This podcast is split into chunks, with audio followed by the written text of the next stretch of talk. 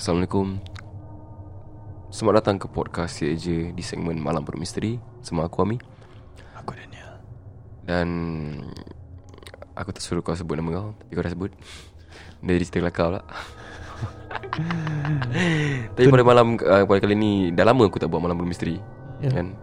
Aku tak kesurangan lah. Aku dah lama tak cakap benda tu, okay. Aku ada Din, yes, eh? Aku ada Den, so Din. Korang selamat datang ke Malam Perum Misteri Din Den. So podcast kali ni kita nak berkongsi cerita seram. Kita nak comeback dengan cerita seram. So dengan comeback pada tahun ni adalah tahun 2021, first cerita seram pada tahun ni. Kita ada kawan kita Dan akan kongsikan cerita. Kau nak kongsikan cerita Dan? Boleh. So tentang misteri rumah kau. Betul. Silakan Dan. Okay. Okay, mungkin aku boleh start dengan bila aku baru-baru pindah. So bila aku baru pindah, the first thing aku realise is adik aku lah. Ni apa adik aku bilang aku. Adik aku cakap aku jaga-jaga. Aku cakap asal. Ni out of random. Adik kau umur apa? Adik aku 20, this year 22. Adik kau 22 cakap jaga-jaga. Aku cakap asal. Pasal I don't know where adik aku cakap aku yang ada owner lama. Pas bapak aku benda. Owner lama pas kau bapak aku, okay. Tapi aku tak tahu tu benda apa. Tu aku pun tak pernah nak tertanya bapak aku lah. Yeah. So aku tanya adik aku apa benda dia bagi. So adik aku cakap macam a small bag. Macam off. Aku tak tahu. And I've never seen this before. Cuma adik aku dia nampak. So aku macam okay. So lama perkembangan. Itu in January last year. Aku baru pindah rumah ni. Lepas tu pasal adik aku yang nombor 3 ni baru masuk NS. Lepas tu aku selalu tidur bilik seorang. Adik aku nombor 2 ni selalu tidur dengan adik-beradik yang kecil lagi kecil lah. Pasal diorang takut, okay. Dia bermula di sana lah. Okay, the thing about bilik, okay, aku start di bilik aku lah. The thing about bilik aku kan is that tingkap aku terbuka luas. Dia tak ada grill. Pasal aku buka, pasal nanti panas. So aku buka tu tingkap. Aku perasan kan, whenever aku buka ni tingkap, aku tidur selalu mengigau. Tak pernah tak mengigau. Pernah sekali kan aku, okay, ni betul lah. Ni cuma ni story semua aku bilang korang kan. Ni story betul. Kau ni aku pernah bilang mak aku, aku pernah bilang adik aku, bapak aku, semua aku pernah bilang story ni. So pada satu malam ni aku tengah tidur. Habis aku mimpi yang adik aku kat dalam bilik. Tapi adik aku kat dalam camp Ingat adik aku dalam camp, okay. So aku macam okay, maybe like aku unconsciously fikir adik aku kat dalam bilik. But the thing about it is right, ini aku dalam mimpi tau, in my subconscious mind, okay. So aku tengah tidur kan, in my sleep aku bangun. In my dream aku bangun. Aku toleh ke belakang. Pasal aku nak katil straight, adik aku nak katil kat belakang. So aku pusing. Aku fikir adik aku tengah tidur. So aku pusing, aku tengok lah. Lepas tu ada benda ni, aku tak tahu apa benda lah. But this like lembaga. Aku fikir the shape of adik aku, dia macam tengah tidur, tiarap oh. Bukan macam ke tepi kat katil kau.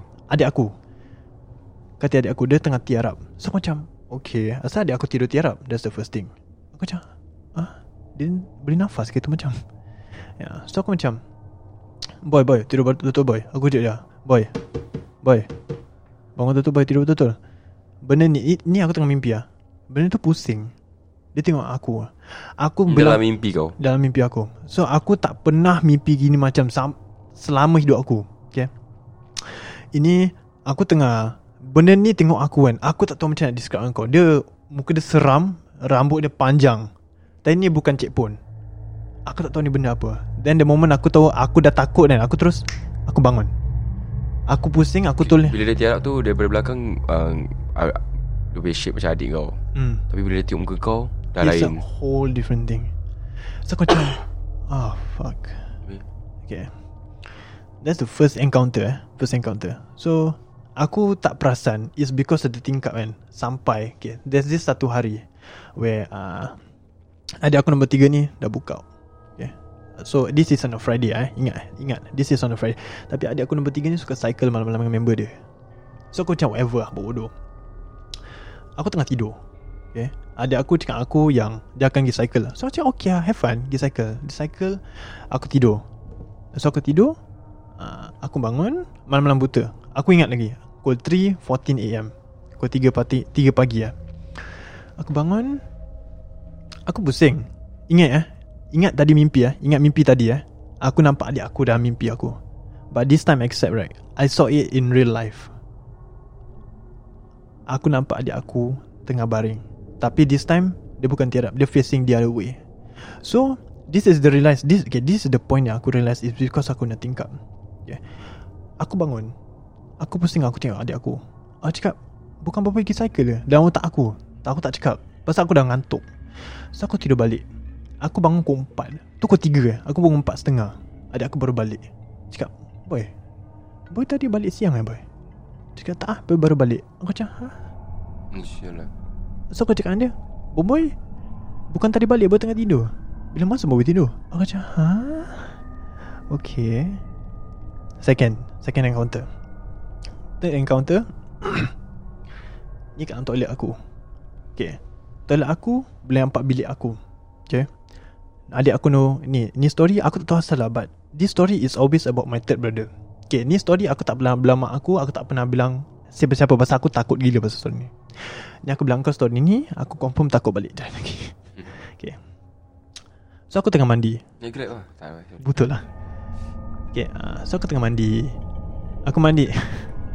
Aku tengah mandi aku 2. Pasal datang aku baru balik. Aku lepak. So aku balik lambat. Aku masuk bilik, letak barang, pergi mandi, kedua. Aku tengok luar ni kat, pasal kat dalam toilet sebelah aku mandi, aku isap rokok. Tengah isap rokok, aku tengok luar. Tengok macam luar, pasal aku boleh nampak bilik aku juga. So aku macam buat bodoh . Tengok aku buat bodoh, so aku duduk balik, isap rokok, dalam toilet bowl. Plup, berak. So aku berdiri balik, pasal buang rokok, aku buang kat luar. Aku pusing. Tingkat aku buka luas, ingat. Tingkat ni buka luas. So aku nampak macam ada benda tengah nak macam panjat masuk bilik aku. Ni story aku tak belam-belam mak aku pasal aku takut gila. So this thing is trying to climb inside my room, right? But it doesn't look like human. Okay, aku tak tahu it looks like what. But aku tengok luar. Rumah kau tengok weh? Tingkat 1 weh.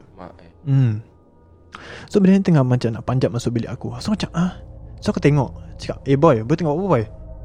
So benda tu tak layan. Aku buat bodoh. Benda tu masih bergerak. Dia tengah nak panjat. Okay. Benda ni bukan pendek . Dia tinggi . It's just as macam kepala dia is aku on the railing. Okay. So as the thing is trying to lompat inside, aku cakap, boy. Boy buat apa boy? So cakap, aku buatkan apa boy? Dia cakap gitu. Duh, aku bilang kau, dekat toilet tu juga aku nangis. Aku dengar dengan se-clear-clear ni aku boleh dengar kau. Gentle tak, aku dengar. Boboy tengah buat apa? Boboy tengah cycle. Apa yang kau pergi kat dia Boboy buat apa? Pasal aku fikir dia dah balik. Oh. Dah pukul 2 pagi apa? Aku expect dia balik lah. So aku cakap, benda tu dah cakap, aku bukan Boboy. Aku cakap, aku diam. Aku merokok. Aku nangis. Aku tengok lagi. So benda tu hilang. Tak ada. Aku cakap, okay. So ada chance is because of this tingkap. Okay. Dah tu tak apa. Okay. But recently mak aku pun ada cakap, tangan hentak meja ke boy? Boy tak sakit. Sebut-sebut lah. Macam kena current. Kelakar sikit. Sorry. Teruskan. Ya, lepas tu aku adalah mak aku.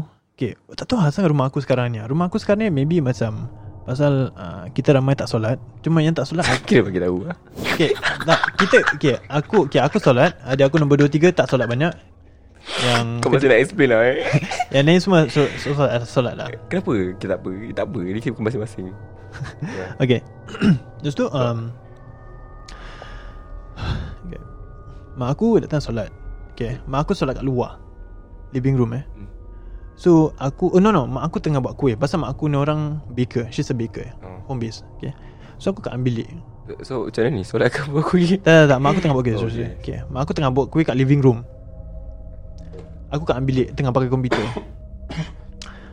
Mak aku cakap yang while dia tengah baking, dia nampak kepala jongak. Ya, dari bilik aku. So aku tak buat apa-apa. Aku tengah main komputer, pakai headphone juga. Aku tengah buat edit.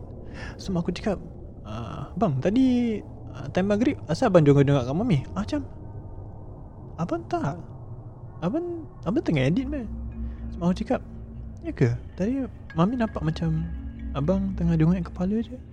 So aku macam, okay, mami tu bukan abang. Tu confirm bukan abang. That's my mom's first encounter. Second one was, aku tengah solat kat bilik seorang. Tak ada orang kat rumah, kecuali aku dengan mak aku je. Ni benda selalu jadi kalau kat rumah ada aku dengan mak aku je.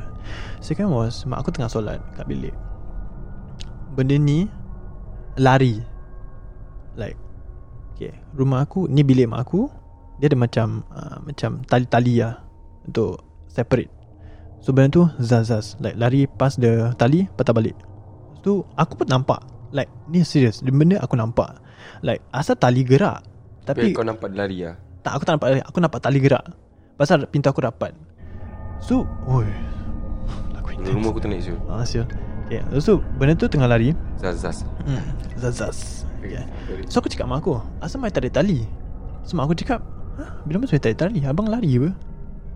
Mak kau cakap kau lari? Siul lah. Aku cakap mak aku, abang nak lari buat apa? Abang kat bilik aku. Tak masuk akal kau nak lari kan. Okay, dia tak apa, okay. From this onwards, aku dah decide to tutup tingkap aku. Tapi benda ni suka main-main kat bilik aku juga. Okay, ini adik aku nombor 3 pun pernah encounter, tapi dia cuma bilang aku lah. Kat bilik aku ni, aku ada head speaker. Kat belakang komputer aku ada speaker. Okay, speaker ni kan, kalau kau nak off, kau kena tekan butang. Tapi aku ni orang takkan off sampai aku dah nak off switch. Aku ni orang kalau off benda, aku off switch semua benda. Tapi ni komputer, aku dah off switch. Okay, so head speaker dah mati kan? The only way for you to own the speaker is kau kena on switch, kau kena tekan tu butang. Aku tengah tidur, out of nowhere aku dengar speaker bluetooth battery low. Ish. Aku dalam hati, bukan aku dah off ke? Bukan dah off ya? So aku macam, aku tidur balik. So aku dengar lagi, bluetooth speaker battery low. Aku pun bangun, aku tengok tu switch nak on. Aku tengok, dah off pun. Aku pusing. Ada benda berdiri like belakang pintu aku. Ini tak ada orang tahu, benda berdiri belakang pintu aku. Aku cakap dengan dia, ni aku beranikan diri ni, this is super hard for me. Dah malam. Ni every time adik aku tak ada kat bilik, benda selalu jadi. Aku cakap dengan benda tu, aku beranikan dia, cakap jangan kacau aku, aku nak tidur. Benda tu duduk diam je. Diam, aku tidur. Kau kira dah malas nak layan dia? Duk, legit duk. Ni benda kan, kalau boleh aku sepak dia, kalau boleh. Kau tak nampak muka dia? Kau tak nampak. Dia tengok bawah. Dia goyang kepala dia. Aku cakap okay, so aku tidur. Okay, lepas tu okay, this one time aku, okay, ni ada berapa story yang aku tu. Cerita. Okay, lepas tu okay, this is the last one. This is the most recent one. Okay, semua orang keluar. No one inside the house except for aku. Kalau aku kat rumah kan, aku selalu suka on lampu semua. Maghrib, tak kisah, pagi, malam, petang, aku selalu on everything, yeah. Tapi masalahnya balcony aku kan, kalau aku nak masuk balcony aku dengan toilet aku connected. So kalau aku jalan straight kan, aku boleh nampak balcony aku pasal dia ada tingkap, and the tingkap is transparent. So aku boleh nampak luar towards the balcony. Aku nak pergi dapur, aku nak ambil air.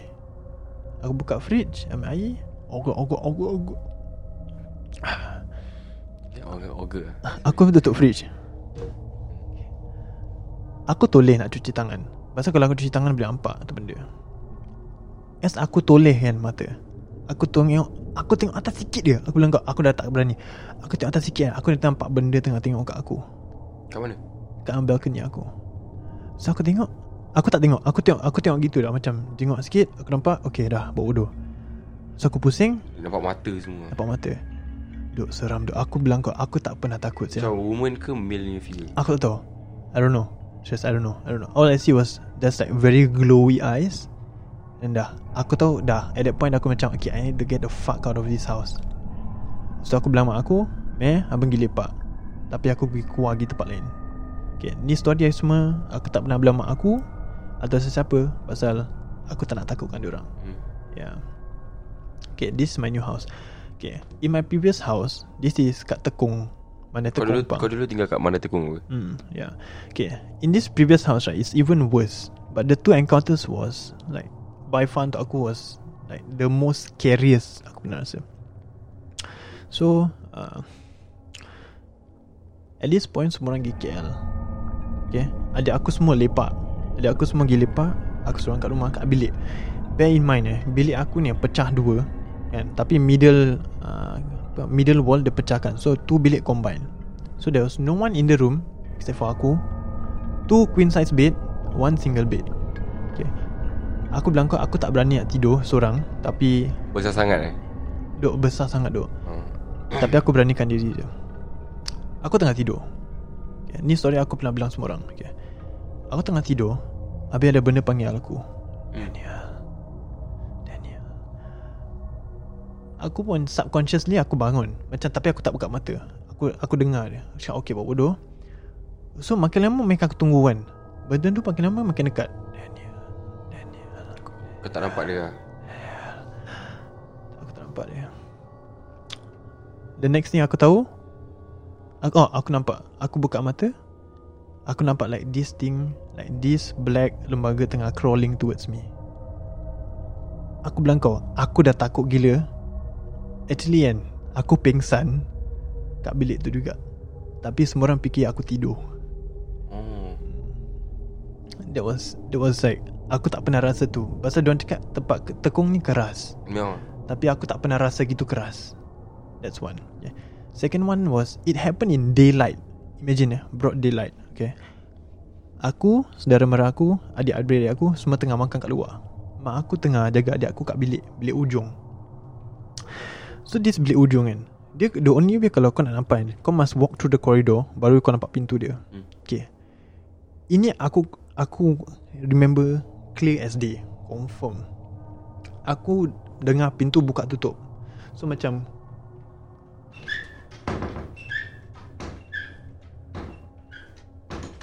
repeatedly, okay, macam repeatedly, you know.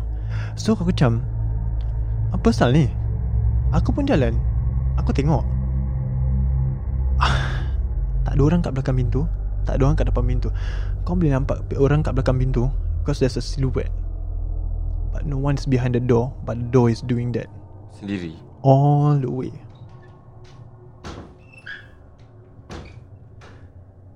All the way.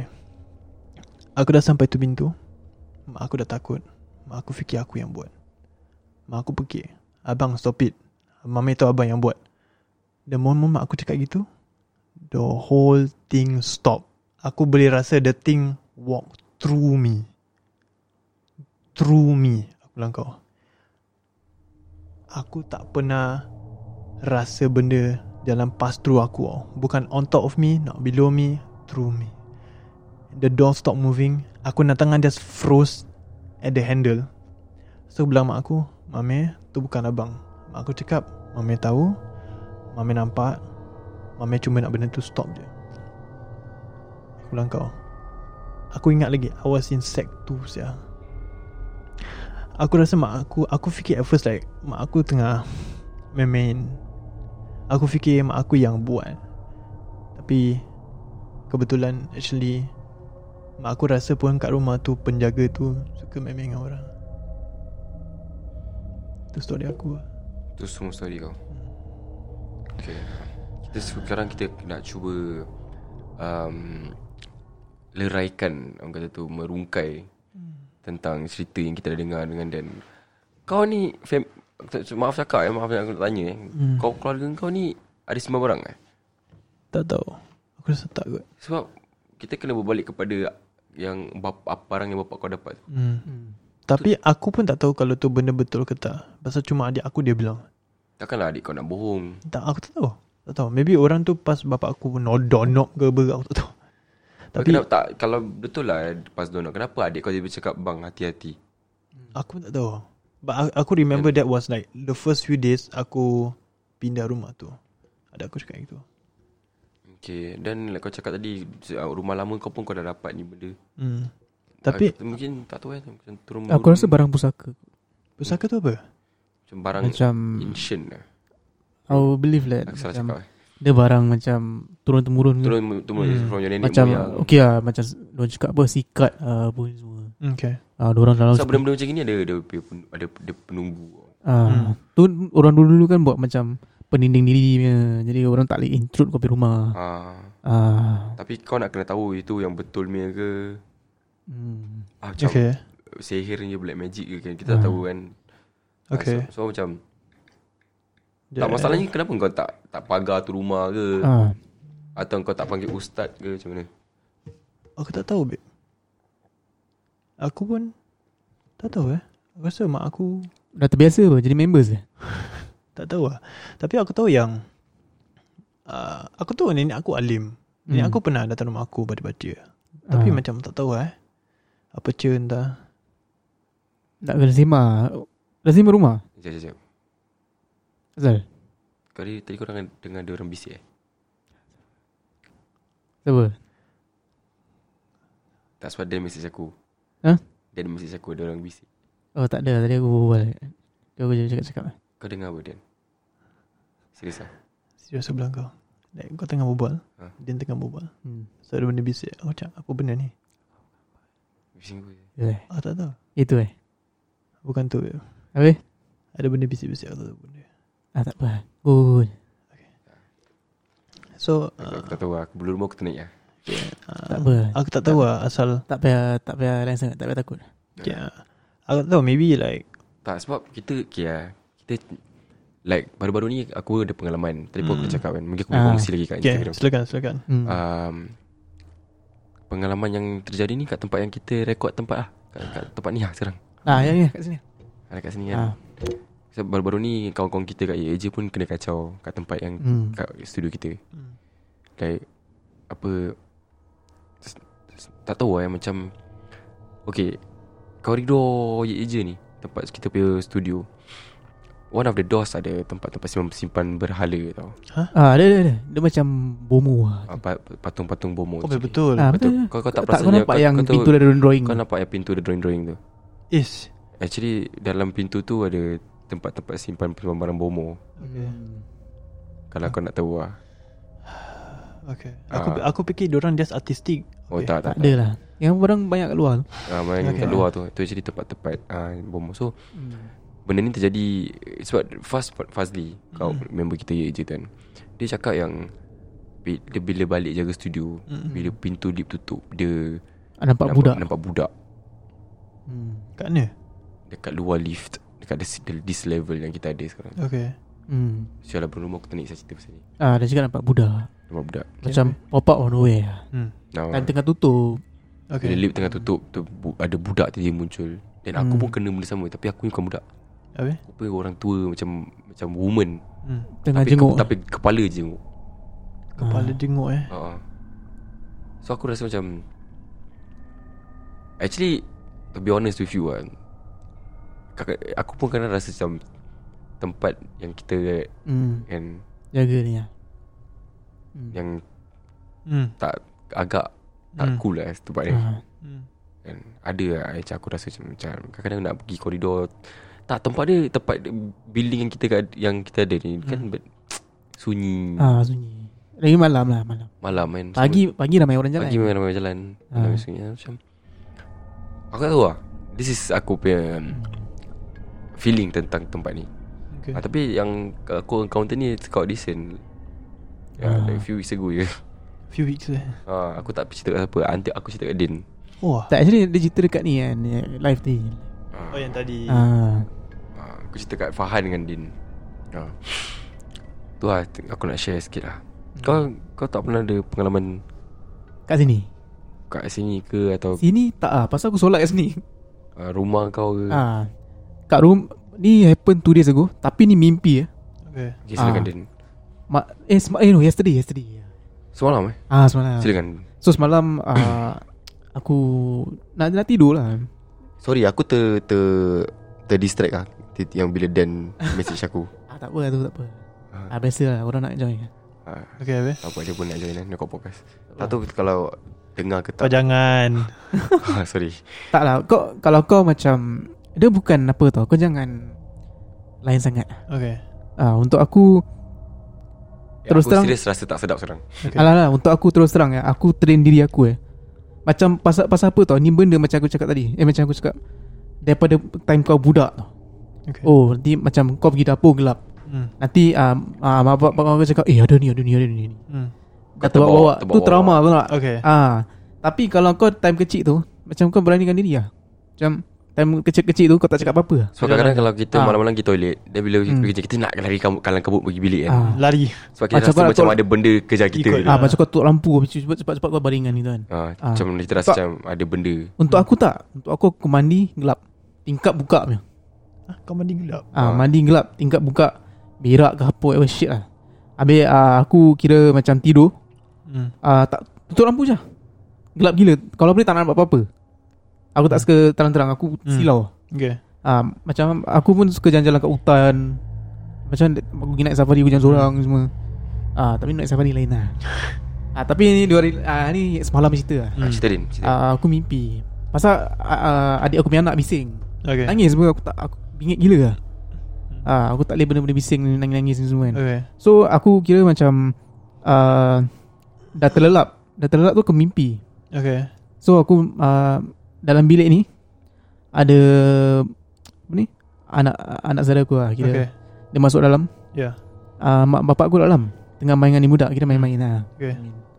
Terus aku cakap, asal budak ni nangis, saya bising lah aku cakap. Sekali aku keluar bilik balik, terus kat luar ada adik saudara aku. Ada adik saudara aku. Terus anak saudara aku, terus dia keluar. Dia luar. Aku cakap, ni kat luar siapa sini? Habis kat dalam siapa mak bapak aku tengah main. Sial lah.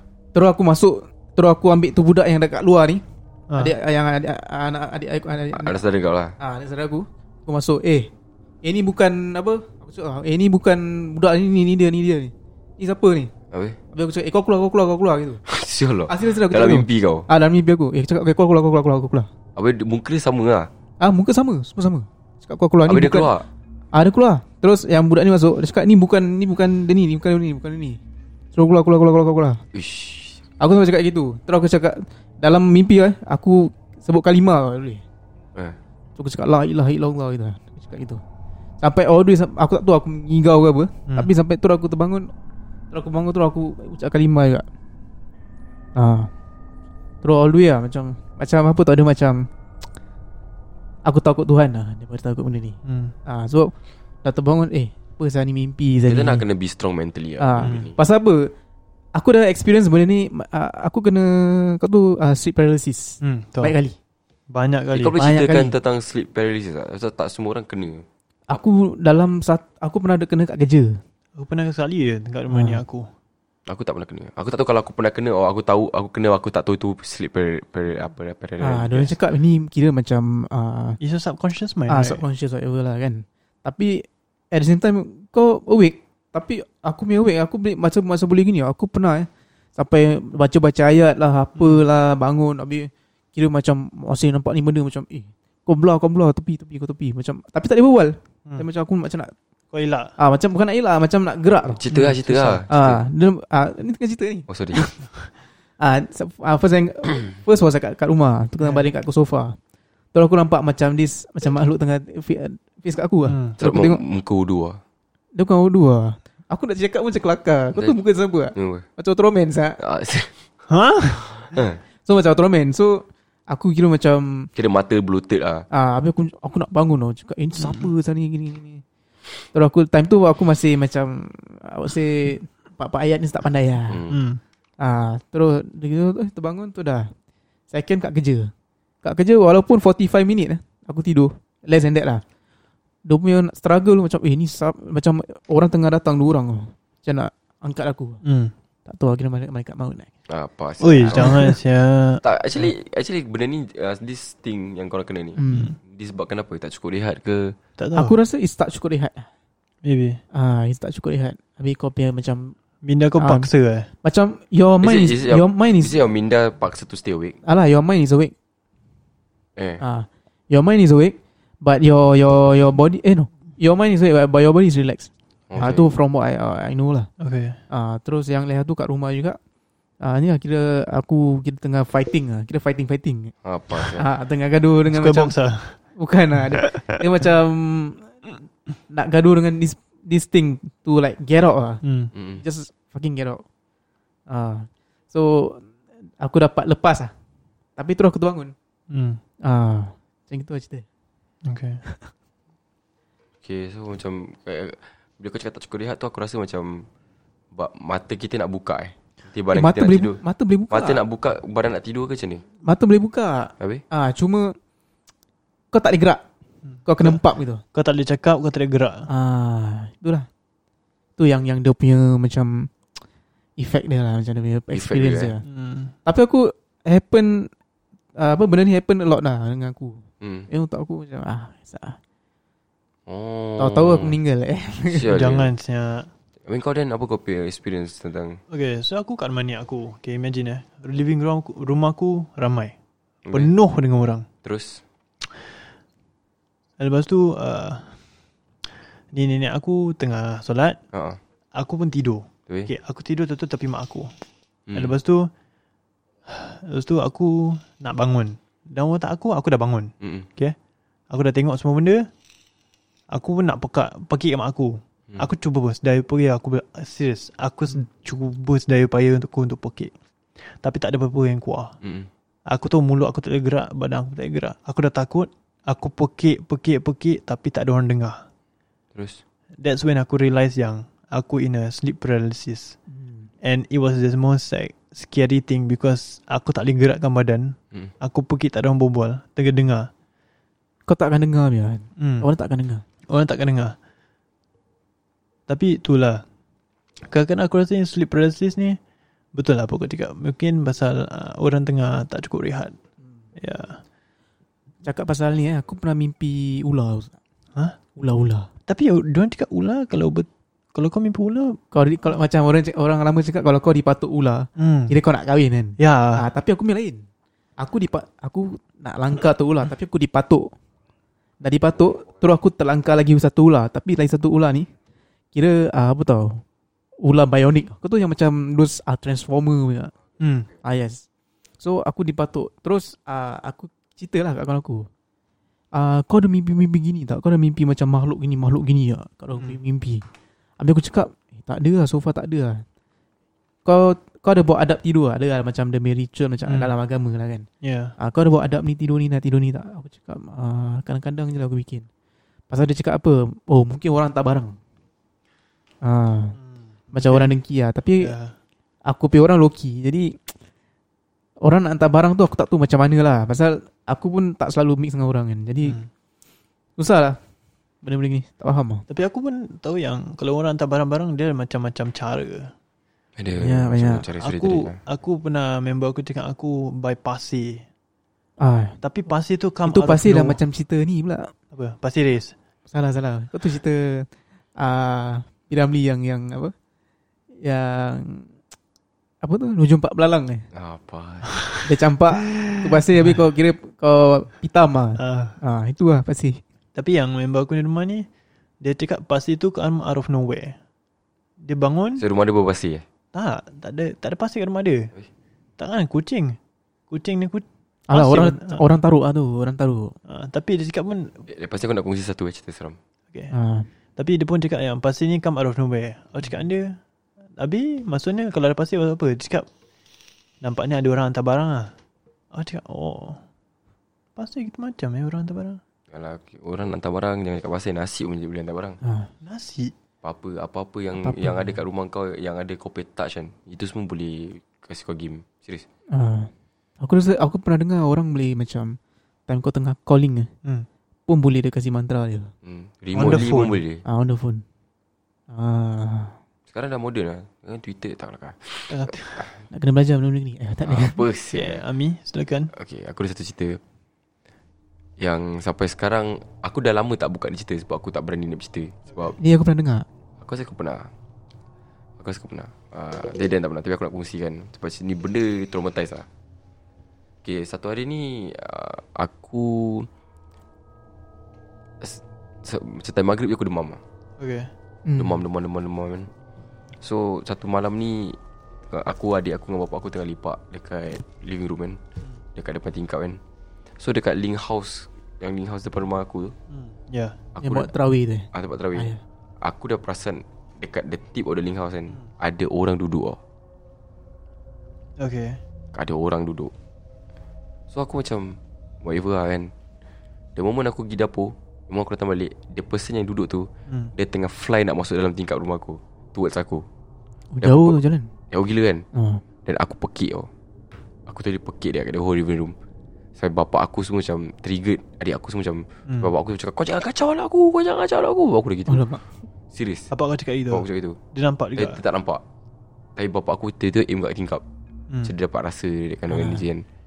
And you know what happened after that? Apa? Demam. Tak sampai 20 minutes ada orang ketuk pintu. Kawan bapak aku punya kawan. Dia datang ketuk pintu. Dia cakap apa tau? Kau dalam kesusahan eh? Tu apa? Orang tak barang? Aku tak tahu. Okay, tapi okay. Orang apa? Orang masjid ke? Tak, kawan bapak aku ni kawan. Bapak aku punya kawan. Cakap kau dalam kesusahan eh? Kau nak aku tolong kau? Tu bapak aku tanya, macam ni kau tahu aku dalam kesusahan? Tak, aku tak tahu. Kau kesan eh? Kau cakap aku. Dia cerita, oh anak aku lah, dia kena ni kena tu, macam dia kena kacau. Okay, dan on that night ke besok paginya, dia bawa aku pergi Vista Point, beli barang pasar benda, beli apa, limau. Bukan limau, sayur panjang apa, Keria. Aku tak tahu Peria ke apa, lancau tak tahu. Habis dia gantung dekat aku pay tingkap lah, apa kan. Habis dia kata kalau benda ni busuk kan, memang rumah kau ada barang. Sial busuk sial. Ni rumah El ni eh? Oh okay. Yang rumah ni NFB ni lah. Dia punya rumah kau ada benda kat dalam. Okay.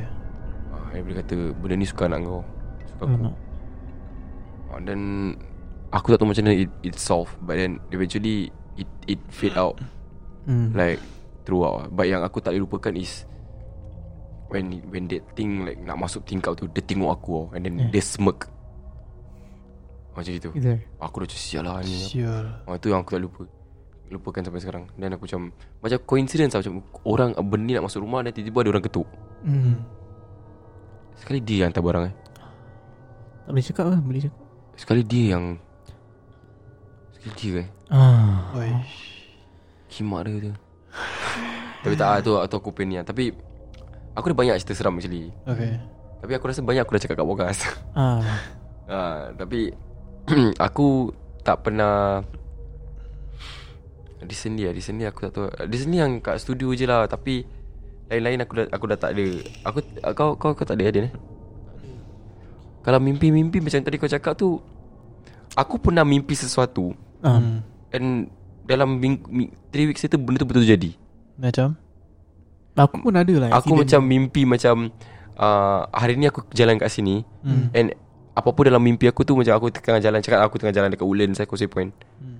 Lepas tu 3 weeks later aku jalan kat sama-sama dengan macam aku act semua sama. Deja vu. Ya, deja vu. Kau orang boleh explain tak deja vu ni macam ni? Deja vu ni kira macam dia ada scientific explain ni. Scientific aku tak tahu lah, tapi kalau kau nak cakap deja vu selalu aku experience. Dia bukan hanya deja vu, cuma aku pun ada experience macam aku nampak benda ni nanti a few hours later akan jadi benda ni. Aku tak tahu, aku macam boleh foresee future tau. Aku pernah macam gitu juga. Aku boleh foresee, Macam ada feeling I can foresee future. Let's say aku cakap macam aku nampak this nak balik kerja lah. Kat tengah riding, kat road nampak rantai putus. Sekejap lagi nanti rantai putus. Sekejap lagi nanti rantai putus. Macam hari tu that time aku balik kerja malam lah. Ni dah was like 2-3 plus lah. Aku balik kerja, on the way balik tu nampak rantai putus kat tengah road. Bawa memang putus. Tapi kau dah mimpi benda ni? Tak, ni bukan mimpi, ni betul. Ni reality. Aku nampak benda putus. Benda putus. Tapi sebelum kau benda putus, kau dah visualize ni? Memang bukan visualize putus tau. Aku dah nampak. Okay, apa-apa yang aku nampak macam rantai putus kat road. Rantai tu memang dah putus kat road tu, tapi nanti on the balik nanti rantai putus. Ini bukan misteri tau. Ini kira macam dia dah kasih kau hint lah. Ada benda nak akan jadi lah. Habis ada yang macam accident macam aku mimpi accident. Aku macam terpusing-pusing macam dekat road. 2-3 later aku accident kat SLE, tengah hujan, tengah pusing. Kau spinning.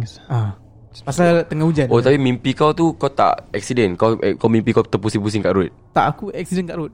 Kena langgar kereta. Mimpi tu. Kena langgar kereta. Tapi aku tak langgar. Tapi the action was the same. Ish. Sialah. Sebab tu macam kadang-kadang macam let's say aku terdengar ni lagu macam okay, lagu ni. Nanti sekejap lagi aku akan dengar lagu ni. Orang akan mention it's either this song atau mention something about this song. Tak ada deep explanation lah. Aku faham apa maksud dia. Sebab aku pun macam gitu. So macam dah tak ada apa-apa lagi aku nak kongsi. Mungkin ada tapi aku tak nak kongsi sekarang. Okay. Aku tak nak kongsi. Ini untuk episod lain lah. Ada episod lain lah. So macam this, kita harap macam maybe like every week kita boleh kongsi kisah seram. Tapi pendengar boleh hantar kisah seram. Aku lebih kepada cerita yang macam misteri-misteri macam deja vu. Tadi back to yang cerita deja vu tu kan. Deja vu kira macam kau pernah experience tapi kau tak tahu bila experience. Tapi macam pernah pergi tempat ni, macam pernah rasa lah tengah berbual gini. Tapi bila tapi tak tahu lah. Tu deja vu kan ada cerita dia kan. Deja vu cerita dia pun best juga.